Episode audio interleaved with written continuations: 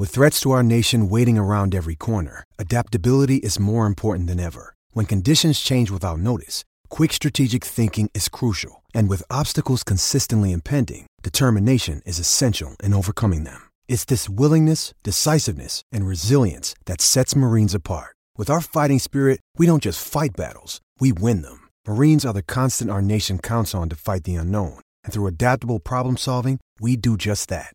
Learn more at marines.com.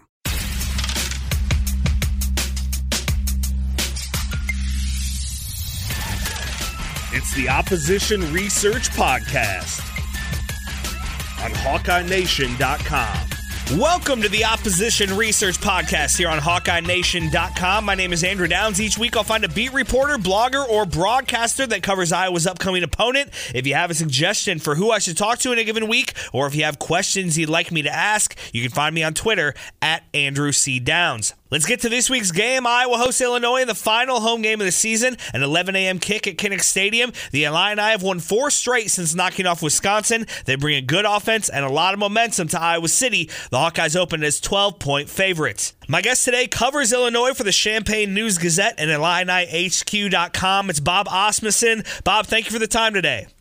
No problem. Glad to do it. Things seem to have turned with that win a few weeks ago over Wisconsin, and now the team is rolling four in a row, bowl eligible for the first time under Lovie Smith. What's the excitement level for this season and for Lovie Smith's program right now in Champaign? It's pretty high, as you can imagine. That win was huge. They were two and four, looking at two and five against a team that everybody thought would kill them. They were 31 point underdogs. So yeah, everything turned with that game. And then they, to their credit, they followed it up. They won the next week and the next week and the next week. So rather than winning just one game, they won four in a row. So yeah, I think the excitement level locally is at a, a high level well, highest it's been in really during Lovie's career, and maybe be going back before that, actually. Yeah, it, it, from afar, it seemed like Lovie Smith may be on a hot seat coming into this season. Has that significantly cooled, or, or was that not even the case in the first place? You said it right the second time. It was not the case. He was not in trouble.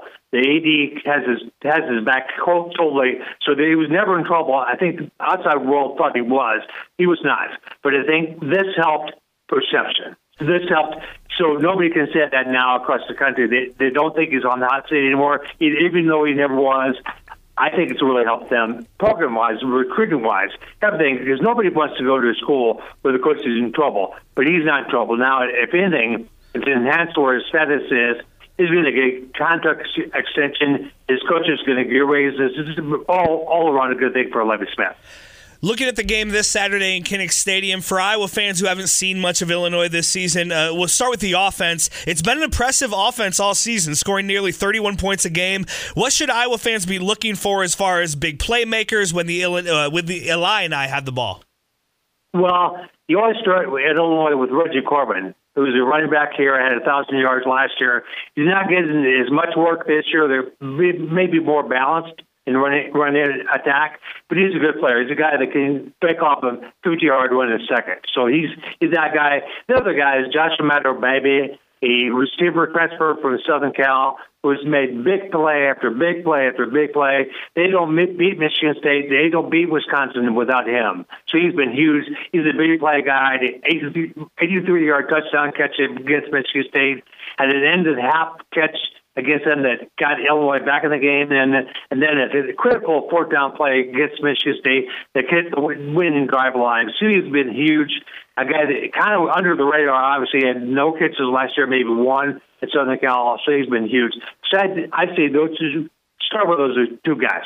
How about defensively? Are there big playmakers or maybe position groups that we should be looking for?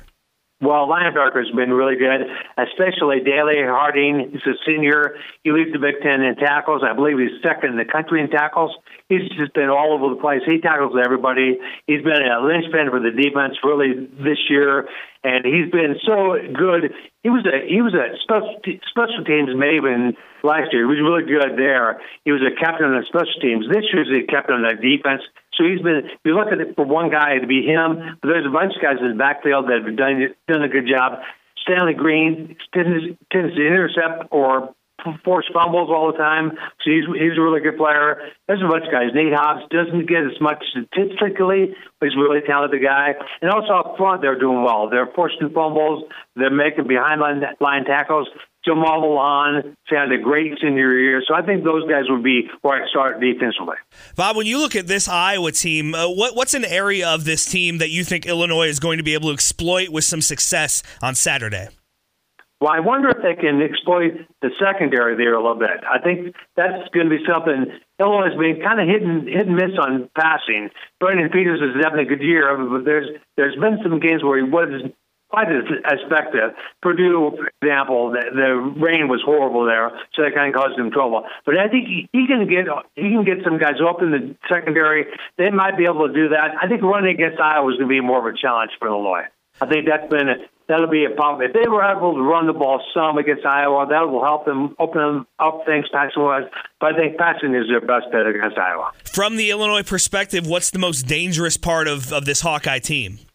Well, I think he started started with AJ Epenesa. They see him as a nightmare. He's a guy, kid from Illinois, Edwardsville, Illinois, a player they wanted desperately to come here. He, he went there with, I think his dad played there, right? He did. So he's he's a really great, great, great player. They're going to have to figure out a way to uh, neutralize him. However, however they do that. If that means two guys blocking him all the time, that means helping him out with the fullback, whatever, or tight end or something. They're going to have to do it. They just cannot let him disrupt their uh, passing attack and the running game. So he, I think he's the focal point for Illinois this week, no question. Bob, you've covered Illinois for a long time. You know this. Uh, Iowa has had the upper hand in this series as of late, and and we have other border rivals, so this game really hasn't had a lot of juice recently from a fan perspective. How do Illinois fans view the Iowa program, and, and do you think this could ever be a great border rivalry?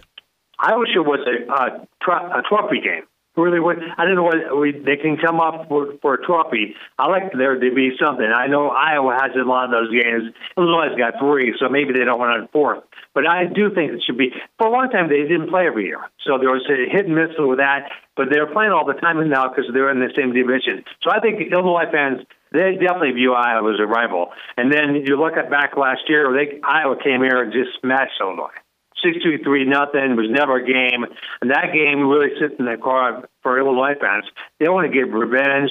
And I think that game really kind of set up this game because I don't think anybody here thinks Illinois is to lose 63 nothing. I think the hope here is that Illinois is able to be competitive, competitive most of the game, have a chance to win in, in the end, and that would be the best scenario for Illinois fans. You know, I, th- I, think it's a dangerous game for Iowa right now. You come off that big win over Minnesota, but the, you still can't play for a West Division title or anything like that. You have Nebraska on Black Friday, so this is kind of sandwiched in a spot. And then, as you say, the sixty-three to nothing game last year, uh, you could see Iowa kind of overlooking this and uh, and a dangerous Illinois team coming in in this Saturday. I think I think we're in for a competitive game, Bob.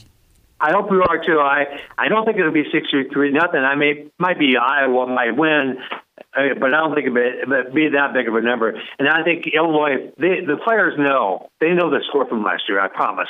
I don't know if it's taped, taped up or you know in the locker room or anything. I think it probably is actually, but I think they know. They're reminded of it all the time. The fans are reminding them. The media's reminding them, and the, certainly the coaches are saying, "Hey." What about last year? They they want to move on from that. They want to win this game. More for point, they want to win five in a row. That's more important to them than anything. Any revenge.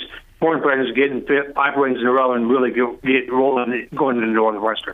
He is at Bob Asmussen on Twitter. Give him a follow for all your Illinois news and check out his work in the Champaign News Gazette and at IlliniHQ.com. Bob, thank you so much for giving me the time. Enjoy your uh, weekend in Iowa City. Thanks a lot. Anytime. There it is. It feels like Iowa got the season back on track with a big win over Minnesota. They need to close it out with two nice wins, though, against Illinois and Nebraska. It gets nine and three for the regular season and get to a nice bowl game and a chance for a 10 win season. Join Joe Schmelka and myself Thursday evenings at the front row in Clive from 7 to 8 o'clock. Listen on KXNO and keep up with everything Hawkeye Sports right here on HawkeyeNation.com. Thank you for listening. Go Hawks.